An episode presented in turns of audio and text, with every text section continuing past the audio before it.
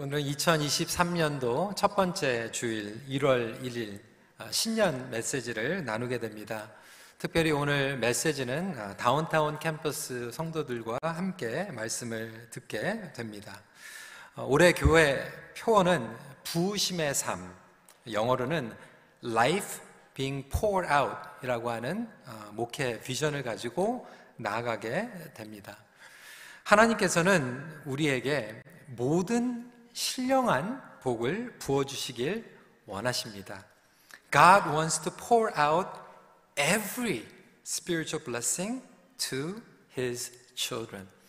여러분 제가 뭐 약장사처럼 여러분들께 그냥 기분 좋게 하려고 말씀을 드리는 게 아니라 성경에 그대로 나와 있습니다. 에베소서 1장 3절입니다. 찬송하리로다 하나님 곧 우리 주 예수 그리스도의 아버지께서 그리스도 안에서 하늘에 속한 모든 신령한 복을 우리에게 주시되. 여러분 믿으십니까? 하나님께서 여러분들에게 신령한 복을 주시기 위해서 택하시고 구원 받게 하셨습니다. 하나님께서는 아니 성경을 보면 작정을 하시고 계획을 하시고 저와 여러분들을 택하여 주셨습니다. 그러니까 복을 부어 주시기 원하십니다. 어떤 복일까요? 하나님의 기쁨이 복입니다. 평강이 복입니다. 하나님의 임재하심이 복입니다. 우리의 삶 가운데 드러나는 회복이야말로 복입니다. 그런데 하나님께서 이렇게 작정하시고 우리에게 신령한 복을 부어주시길 원하시는데 정작 우리의 삶 가운데에서는 그것을 누리지 못하고 있습니다. 여러분, 왜일까요? 약속을 주셨는데도 어디엔가 disconnect, 단절된 삶을 살아가고 있기 때문에 그렇습니다. 하나님께서 우리를 택하시고 부르셨을 때는 분명히 의도하신 이유가 있고 목적이 있습니다. 그런데 그 합당한 목적과 상관없이 살아가다 보니까 풍성한 하늘의 복을 누리지 못하게 되는 것이죠. 오늘 사도 바울은 자신을 전제와 같이 하나님께 어, 쓰임 받길 원한다라고 고백하고 있습니다. 이 전제 영어로는 drink offering입니다. 이 구약 시대를 보면 어, 이 offering이 많이 있어요. 음, 하나님 앞에 제사로 드리는 것이죠. 그런데 어떠한 제사들은 꼭 의무감으로 하나님 앞에 나아가기 전에 반드시 해야 되는 제사가 있었어요. 영어로 얘기하면 have to 꼭 해야 되는 것이죠. 그런데 이 전제야말로 어떻게 보면 헌신적으로 열정적으로 하나님께 모든 것들을 쏟아붓겠다라고 하는 그러한 봉사의 제사였습니다. 어떻게 보면 이 offering은 have to의 offering이 아니라 want to의 offering이었어요. 해야 되기 때문에 의무감으로 드리는 제사가 아니라 하나님께 정말로 쏟아붓고 싶은 마음 가운데 쓰임을 받았던 것이죠. 어떤 분들은 그럴 거예요. 아, 굳이. 그냥 내가 해야 되는 것만 딱 하고, 그냥 끝나면 되지. 신앙생활도 내가 하는 것만 딱 하고, 쇼업하고, 그냥 의무감 가운데 책임만 맡으면 끝나는 거지. 뭐 굳이 엑스트라로 나의 삶이 전제로 쓰임 받을 필요가 있을까? 피곤하지 않을까? 좀 편하게 신앙생활하는 게 좋은 게 아닌가라고 생각할 수 있겠죠. 네, 여러분 한번 생각을 해보십시오. 월드컵이 끝난 지 얼마 안 됐습니다. 여러분 월드컵 보셨어요? 어, 월드컵 저는 예전에는 좀 보지는 않았는데 이번에 또 대한민국 또 16강 진출을 위해서 응원을 열심히 했습니다. 얼마나 감동적이었습니까? 혼신을 다해서 모든 것들을 쏟아 부었습니다. 그리고 극적으로 아, 예선에서 나중에 포르투갈과 상대로 어, 골을 넣고 16강에 진출을 하게 되었습니다. 난리가 났죠. 아르헨티나는 우승을 했지만 우리는 그것만은 아니지만 16강에 진출한 거에 얼마나 국민들이 열광을 했습니까? 저는 관심 있게 우리 선수들이 인천공항에 내리고 이제 바깥으로 나오는 그 뉴스를 보게 되었습니다. 물론 스타 플레이어들이 나올 때 사람들이 환호성을 쳤습니다. 또 인터뷰 앞에 서서 소감을 얘기했습니다. 그런데 제 관심은 그 스타 플레이어들에게 있었던 게 아니라 월드컵 팀에 있었는데 1초도 뛰지 않았던 선수들이 지나갈 때 어떤 표정으로 지나가나 봤어요. 정말 내노라 하는 국가대표인데도 불구하고 그 기라성과 같은 선수들인데도 월드컵에 가가지고 벤치에만 앉아있다가 단 1초 한 게임도 뛰지 못하고 나온 선수들은 고개를 들지 못하고 쑥쑥 지나가는 그 얼굴들을 보게 되었습니다. 뿌듯하지 못했던 거예요. 만족하지 못했던 것입니다. 여러분 한번 저와 여러분들이 하나님 나라의 경주의 선수라고 한번 생각해 보십시오. 하나님의 자녀로 예수 그리스도의 군사로 제자로 부르심을 받았는데도 불구하고 한 번도 제대로 뛰지 못하는 거예요. 아무것도 쏟아붓지 못하고 편하게 벤치에 앉았다가 오면 그 월드컵 선수들이 야 이번에 가가지고 한 초도 뛰지 않고 벤치에만 앉아 있다가 몇 억씩 받았다 자랑스럽게 여기지 않습니다. 뿌듯하게 여기지 않아요. 괴로운 것이죠. 저와 여러분들이 하나님의 자녀로서 넘버는 받았고 이름은 올라가 있지만 한 번도 제대로 경기를 뛰지 못하고 쏟아붓지도 못하고 열정 가운데 섬기지도 못하고 목적 가운데 부르심도 없다가 하나님 앞에 서게 되면 자랑스러울까요? 그렇지 못할 거예요. 오늘날 교회 안에서 숫자만 가지고 넘버만 가지고 이렇게 아무것도 안 하고 앉아 있다가 쏟아붓지도 못하고 하나님 앞에 서게 될 영혼들이 얼마나 많이 있을까요? 사도 바울은 그래서 우리의 삶이 전제로 쓰임 받기 원한다라고 이야기하고 있어요. 쏟아 부르며 살아갈 때 저희들에게는 하나님의 능력을 경험할 뿐만이 아니라 후회 없는 삶을 살아가게 되기 때문에 그렇습니다. 그렇다면 어떻게 부심의 삶을 살아갈 수 있을까요? 첫 번째, 가장 중요한 포인트죠. 그릇을 준비해야 합니다. First, we need to prepare our vessels. 깨끗함을 받아야 합니다. 여러분, 머릿속에 여러분 자신이 옥합이라고 한번 생각을 해보세요. 향유를 담는 하나님의 귀한 보배를 담는 그릇이라고 한번 생각을 해보세요. 그러니까 하나님께서 부어주시는 것들을 담아야 하는데, 그리고 그것을 드려야 하는데, 이 옥합이 깨끗하지 못하다라면 담아낼 수 없겠죠. 어떤 분들의 삶은 깨끗하지 못하기 때문에 담아낼 수가 없어요. 아니, 어떤 부분들은 이것이 그릇이 깨어져 있습니다. 브로큰 되어 있어요. 쉐럴 되어 있어요. 하나님께서 부어주신데도 불구하고 구멍이 나가지고 줄줄줄줄 옆으로 위로 새고 있어요. 혹시 여러분들의 가정이 깨어져 있지는 않습니까? 여러분의 삶이 죄로 인하여서 더럽게 준비되어 있지 않는 삶 가운데 그대로 나와 있지는 않습니까? 담아낼 수 없는 것이죠. 어떤 분들은 그릇이 준비가 안 되어 있어요. 어떤 분들은 그릇이 너무 작아요. 기대가 없어요. 담아낼 마음이 없어요. 그러다 보니까 하나님께서 부어주시기 원하는데 담지를 못하는 거예요. 온전히 쓰임받기 위해서는 먼저 그릇을 준비해야만 합니다. 15절 말씀입니다. 이는 너희가 흠이 없고 순전하여 어그러지고 거스르는 세대 가운데 하나님의 흠 없는 자녀로 세상에서 그들 가운데 빛들로 나타내며 저와 여러분들이 살아가고 있는 이 시대 그리고 세대를 영어로는요 저는 굉장히 노골적으로 설명하고 있어요. crooked twisted generation이라고 얘기하고 있어요. 어그러지고 거스러진 변질되어 있고 왜곡되어 있는 세대. 그러니까 하나님의 절대적인 진리를요, 우리는 상대적으로 트위스트 해버렸어요. 심지어는 강단에서 하나님의 말씀을 선포할 때 그것은 아, 목사님 해석입니다. 그건 당신의 오피니언입니다. 라고 이야기합니다. 그뿐만이 아니죠. 말씀의 절대성만 무너진 것이 아니라 팬데믹 가운데서 조금씩 조금씩 쌓여진 안 좋은 습관들이 얼마나 많이 있습니까? 하나님 앞에 해결하지 못한, 회개하지 못한 죄들이 얼마나 많이 있습니까? 그런데 더 이상 죄를 죄라고 얘기하지 않고 있어요. 잘못된 것을 잘못된 것이라고 얘기하고 있지 않아요. Everybody's doing same. 제가 얼마 전에도 말씀을 드렸지만 안식월 지내고 와서 많은 가정들을 만나고 상담을 하는데 너무나도 많은 가정들이 family들이 broken 돼 버렸어요. divorce 한다, separation 한다.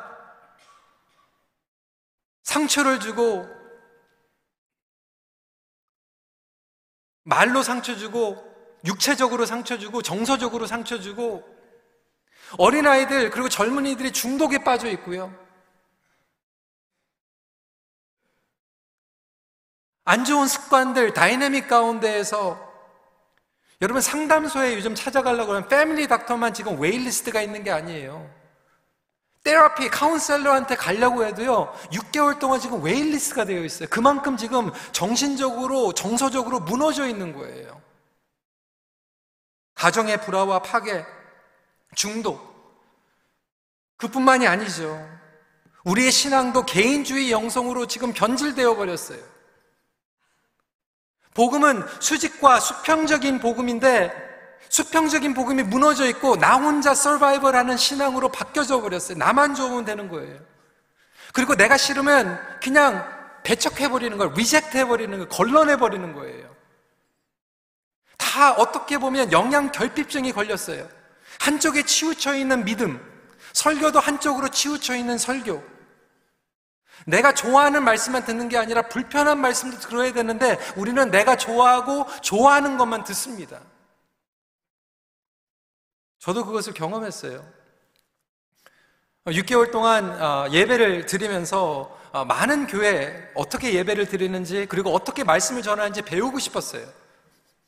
그래서 매주마다 저는 주일날 예배를 저희 큰빛교회 예배를 꼭 드리고 우리 EM 예배도 꼭 드리고 나서 이제 유명한 교회들, 뭐 미국에 있는 교회, 캐나다에 있는 교회들 방문할 수 있으면 방문하고 온라인을 통해서 예배를 드렸어요. 근데 여러분 참 희한한 게요. 저도 목회자인데도 불구하고요. 설교 듣다가 집중이 안 되면 끄고요. 다른 교회로 옮겨가고요. 예배 드리다가 나랑 맞지 않은 것 같으면 또 다르게 바꾸고요. 우리 교회 목사님들 설교할 때는 안 그랬어요.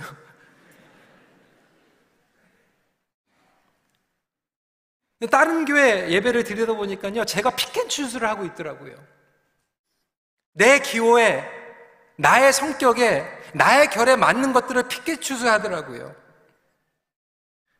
그런 삶 가운데에서 우리는 살아가고 있습니다. 또 다른 무너진 것들이 무엇입니까? 주일 성수가 무너졌어요.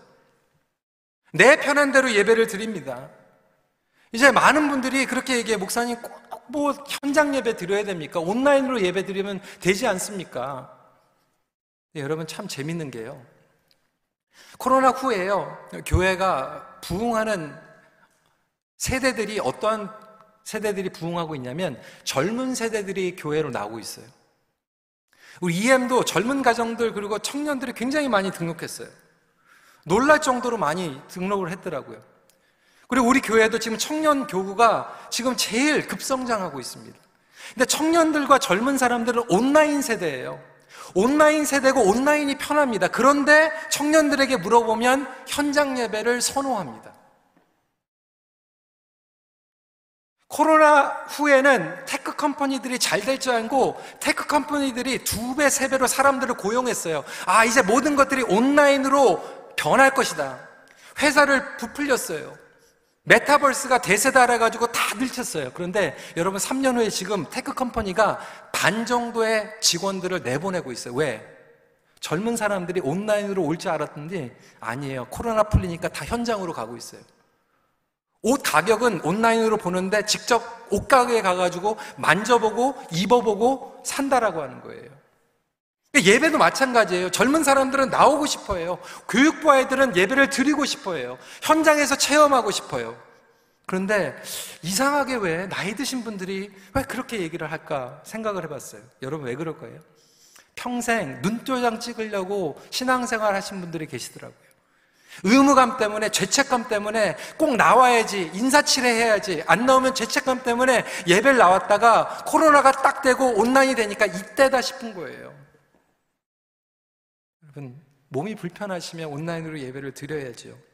그런데 한편으로는 우리 안에 통제하고 의무감으로 율법적으로 드렸던 종교 의식관이 자리 잡고 있었던 거예요.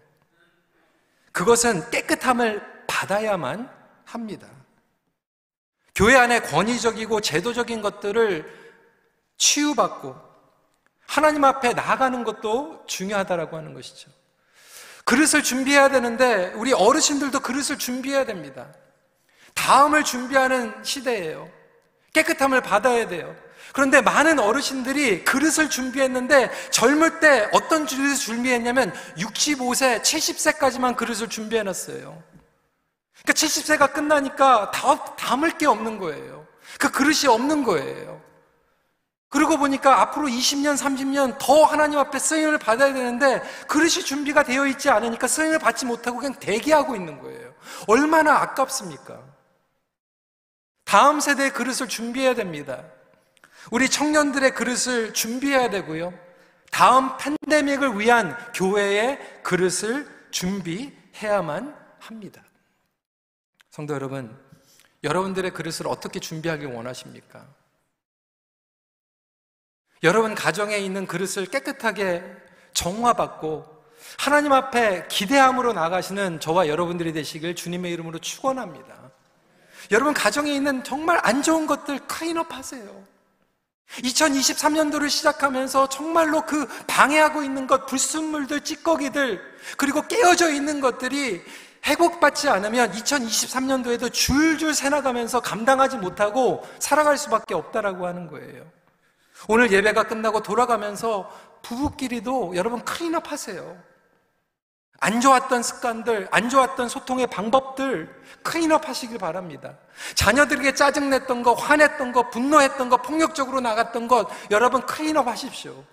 교회에 와서 불평과 원망했던 것들 오늘 보니까 모든 일을 원망과 시비가 없이 하라라고 이야기하고 있는 것처럼 우리 안에 원망과 시비를 클린업 해야 됩니다. 그때 하나님께서 신령한 복을 주시고 온전히 담아낼 수 있습니다. 두 번째 포인트입니다. 하나님이 부어주시는 은혜를 받아야 합니다. Receiving God's outpouring grace. 부으심을 받아야 그 부으심을 흘려 보낼 수 있습니다. 저와 여러분들은 없는 것을 흘려 보낼 수 없어요. 있는 게 흘러가는 거예요. 우리 안에 있는 것이 흘러나가는 겁니다. 여러분, 용서 우리 안에 없어요. 용서를 받아야지 용서를 흘려보냅니다. 회복 우리 안에 없어요. 치유 우리 안에 해결할 수 없습니다. 받아야지 되는 거예요. 사랑도 받아야지 할 수 있는 거죠. 그렇다면 저와 여러분들은 그 충만한 은혜를 공급받고 있습니까? 지금 받고 있습니까? 하나님께서는 지금 작정하고 지금 부어주고 계세요. 하나님의 계획입니다. 그게 will of God이고 work of God이에요. 하나님께서는 계획하시고 지금 역사하시면서 은혜를 붓고 계세요. 그 은혜가 내려오고 있어요. 근데 왜 누구는 그걸 받고 누구는 못 받고 있습니까? 받고 있는 것을 보면요. 어떻게 알 수 있을까요? receiving 하는 것을 어떻게 아나? 그 사람의 response를 보면 알게 됩니다. 반응이에요, 반응. 여러분, 반응. 여러분 평소에 어떻게 반응하세요? 이 관계를 갖다 보면요. 사람들의 반응이 다 다른 거를 알게 됩니다. 아무개에게는 부탁을 하면요. 정말 시원시원하게 반응하시는 분들이 있어요. Sure, I would love to. 어, 목사님, 물론이죠. 어, 아빠, 물론이죠. 할게요. 그거 말고 더 할 거 없어요? 막 이렇게 엑스트라로 반응하는 사람들이 있어요. 그러면 정말 신이 납니다. 힘이 생겨요. 여러분 그렇지 않습니까? 어, 우리 아내 되시는 분들 남편에게 뭐 물어봤을 때 남편이 어떻게 반응하세요? 꼭 지금 시켜야 돼? 아, 짜증나. 마지막이야? 진짜 정 떨어집니다. 그렇게 반응하는 사람들이 있어요. 나중에 할 거면서 이상하게 반응하는 사람들이 있어요. 그렇죠? 그런데 정말 잘 반응하는 분들이 또 있어요. 어떻게 반응할까요? 아, 정말 당신 수고 많다. 아, 정말 고맙다. 내가 이거 말고 또 다른 거 해줄 거 없어?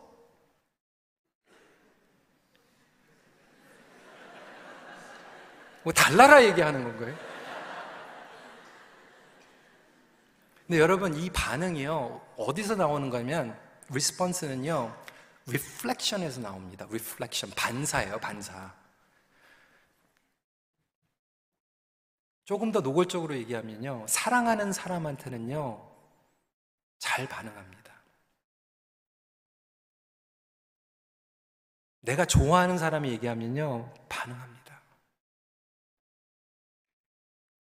근데 정말 짜증나는 사람이 물어보면 짜증나요. 그러니까 여러분 지금 평소에 여러분 삶 가운데에서 이상하게 반응한다라고 하는 거는 고장 나 있는 거예요. 뭔가 잘못되어 있는 거예요. 왜? 여러분들의 안에 있는 게 reflect되고 response가 나오는 거예요. 저도 사람이니까 막 힘나, 힘들고 어려우면 뭐 짜증 날 수가 있죠. 근데 여러분, 저희 집에 토끼를 키우거든요. 근데 토끼한테는 저는 한 번도 화낸 적이 없어요. 토끼는 배신을 안 해요.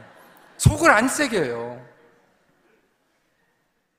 집에 가가지고도 남편한테, 아내한테 막 짜증내면서도 강아지한테는 사랑을 베풀잖아요. 왜 그럴 겁니까? 여러분, 강아지를 사랑하니까.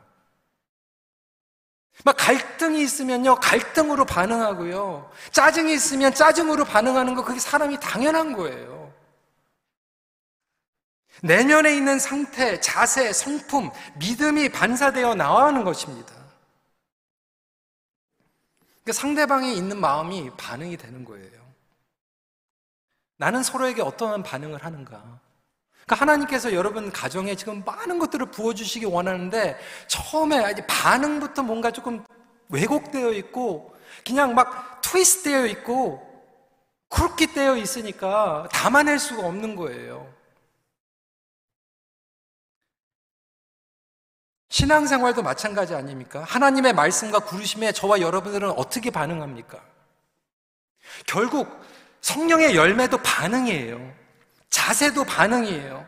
성품도 반응이에요. 순종도 반응이고 사랑도 반응이에요.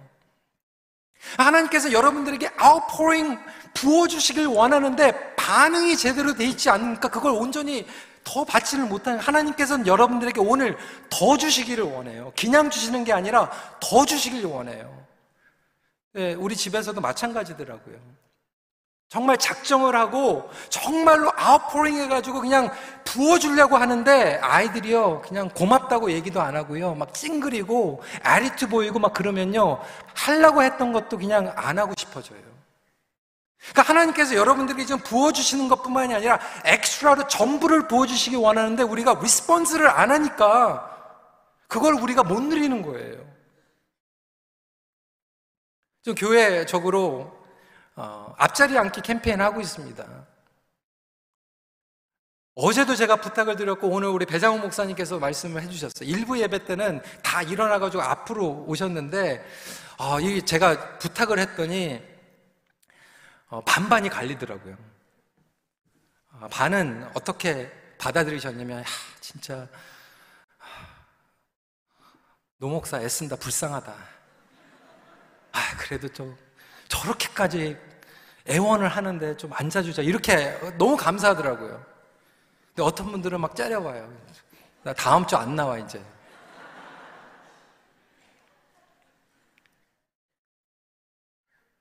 제가 그렇게 부탁을 하니까 그래도 안타깝게 여기시는 분들 반응을 하더라고요. 그래 도와주자.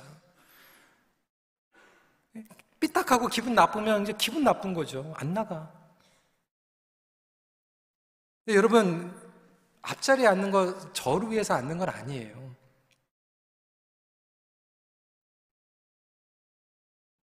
하지만 여러분들 반응을 통해서 이 역동적인 예배가 일어나게 됩니다.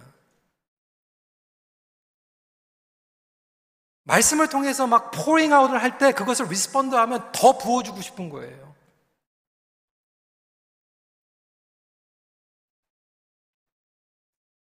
예배를 통해서, 기도를 통해서, 우리 찬양님들이, 그리고 찬양대가 정말로 애써가지고 연습하고 여러분들을 인도하고 있어요, 예배로. 근데 앞에는 텅 비어 있고 뒤에가 있으면요 정말로 벽에 부닥치는 거 느낌 가져요. 여러분들 한번 다 올라와 보세요. 여기 다 비어 있고 뒤에만 있으면 정말 벽에서 설교하는 것 같아요. 막 포링하면서도 지쳐요. 에너지가 소비가 돼요. 그런데 위스펀드가 되면 반사가 돼가지고 주고받고 기쁨이 생기고 감사가 넘치고요. 에너지가 생깁니다. 설교만 그게 아니에요. 예배도 마찬가지고, 기도자도 마찬가지고, 찬양도 마찬가지고, 하나님 앞에 올려드리는 기도도 마찬가지예요. 그래서 예배가 살아나기 위해서는 반응이 필요합니다. reflection이 필요한 거예요. 감사도 마찬가지 아닙니까?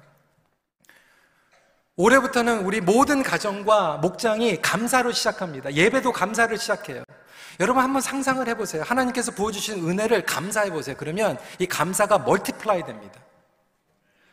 아니, 아내가 감사해야 하고, 남편이 감사해야 하는데 어떻게 그 가정이 회복이 안 됩니까?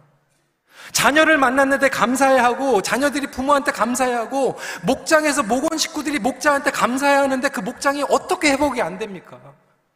어떻게 예배가 살아나지 않습니까? 오늘 사도 바울이 얘기하는 것이 전제로 들을지라도 나는 기뻐하고 너희 무리와 함께 기뻐하리니 마지막 18절에 이와 같이 너희도 기뻐하고 나와 함께 기뻐하고 이게 뭐냐면 하나님께서 주어주실 때 기뻐하는 것을 반사하니까 거기서 더 기뻐하고 거기서 더 기뻐하니까 내가 더 기뻐하는 거예요. 충만해지는 거예요. multiply 되는 거예요. 두 배가 되는 거예요. 열 배가 되는 거예요. 백 배가 되는 거예요. 이것이 하나님께서 부어주시는 것이 더 풍성하게 우리의 삶 가운데 넘쳐나는 지름길인 줄 믿으시길 바랍니다. 그래서 여러분 정말로 2023년도 여러분 가정이 잘 됐으면 좋겠어요. 저는 우리 큰빛교회 모든 가정들이 회복됐으면 좋겠어요. 2023년도에는 큰빛교회에 있는 목장들마다 부흥이 일어났으면 좋겠어요. 그런데 그 부흥을 경험하기 위해서는 그릇을 준비해야 되고 감사해야 되고 예배에 제대로 나아갈 때 회복이 될 줄 믿습니다. 마지막 포인트입니다. 부으심의 통로로 쓰임 받아야 합니다. 부으심을 받은 후에 흘려보내야 합니다. 여러분, 고이면 썩게 됩니다. 하나님께서 부어주실 때 그것을 담게만 하면 썩어요. 오늘날 너무나도 많은 가정들이 축복을 받았는데 담고 가만히 있으니까 썩어버립니다. 고입니다. 우리 자녀들도요, 받기만 하니까 스포일 돼버리는 거예요. 흘려보내면요, 없어질 것 같죠? 아니에요. 새로운 은혜가 지속적으로 흐르게 됩니다. 새로운 기쁨이 흐르게 돼요.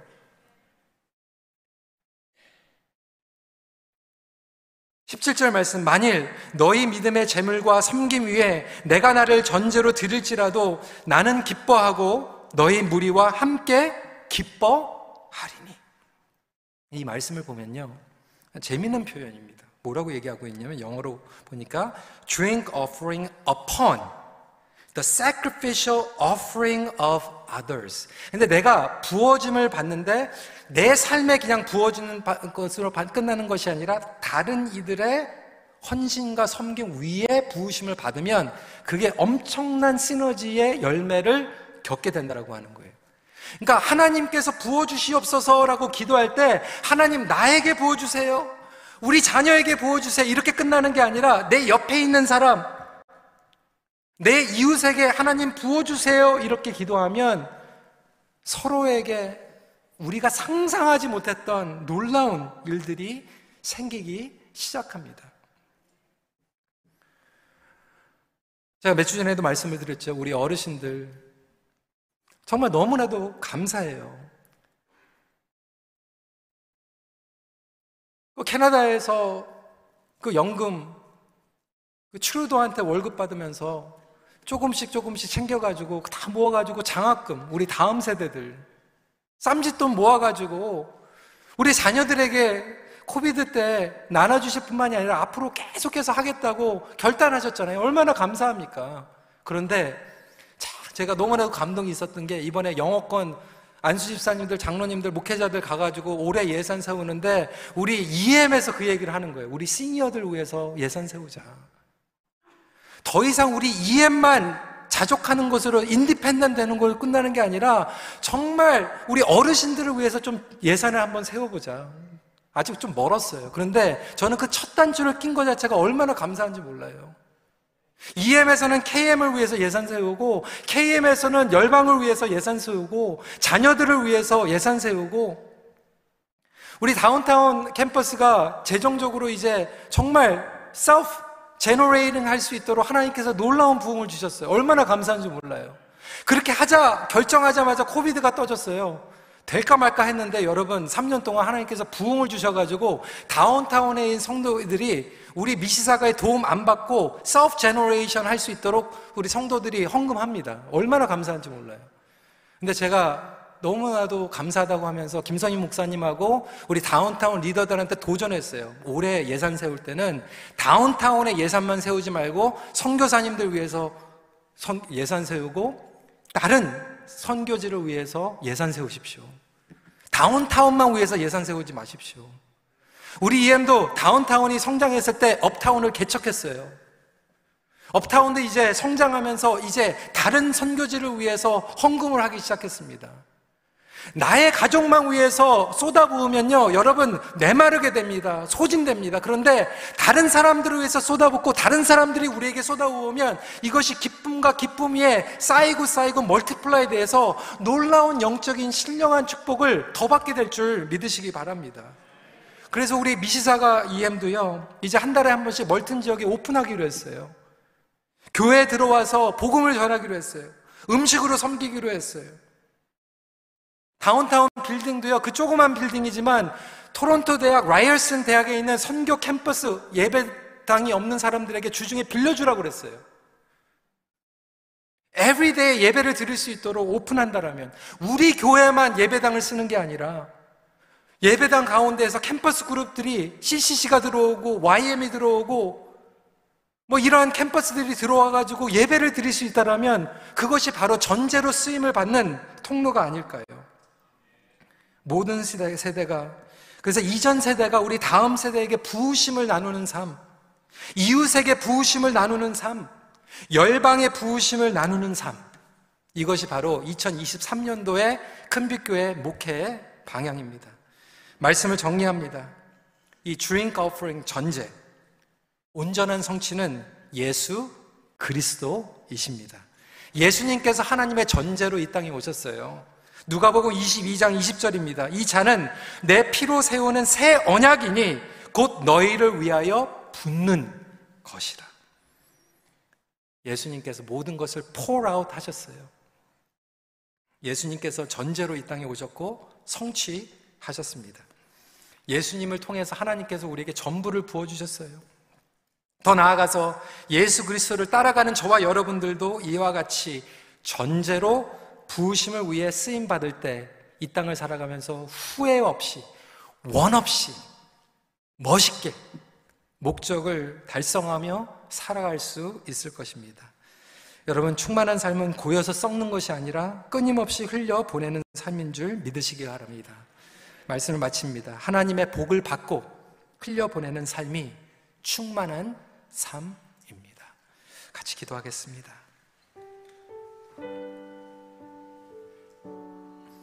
여러분 이 시간에 함께 기도하실 때요. 여러분 제가 여러분들에게 그냥 기분 좋게 말씀하는 게 아니에요. 성경이 얘기하고 있어요. 하늘의 모든 신령한 복을 여러분들에게 하나님께서는 부어주시길 원하세요. 못 받고 있는 이유는요, 저와 여러분들 그릇이 지금 더럽혀 있기 때문에, 아니, 깨어져 있기 때문에, 그렇지는 않을까요? 그렇다면 여러분 이 시간에 같이 기도했으면 좋겠어. 하나님, 나의 그릇을 깨끗게 하여 주시옵소서. 구멍 나 있는 그릇, 주님, 치유해 주세요. 구멍 나 있는 우리 가정, 우리 부부 관계, 더럽혀져 있는 예배 습관, 하나님, 치유해 주세요. 나는 할 수 없습니다. 하지만 주님, 기대합니다. 이렇게 기도하길 원하시고요.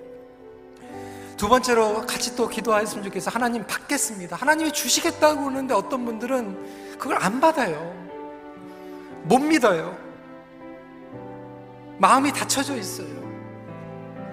여러분 이 시간에 다시 하나님의 은혜를 받으십시오. 그리고 반응하세요. 하나님 감사합니다. 제가 믿음으로 받겠습니다. 주님과 동행하겠습니다. 주님과 매일 하겠습니다. 그뿐만이 아니라 마지막으로 하나님 앞에 흘려보내는 삶을 살아가게 하여 주시옵소서 우리 이 시간에 함께 기도하는 시간 갖도록 하겠습니다. 기도하시겠습니다. 아버지 하나님 그렇습니다.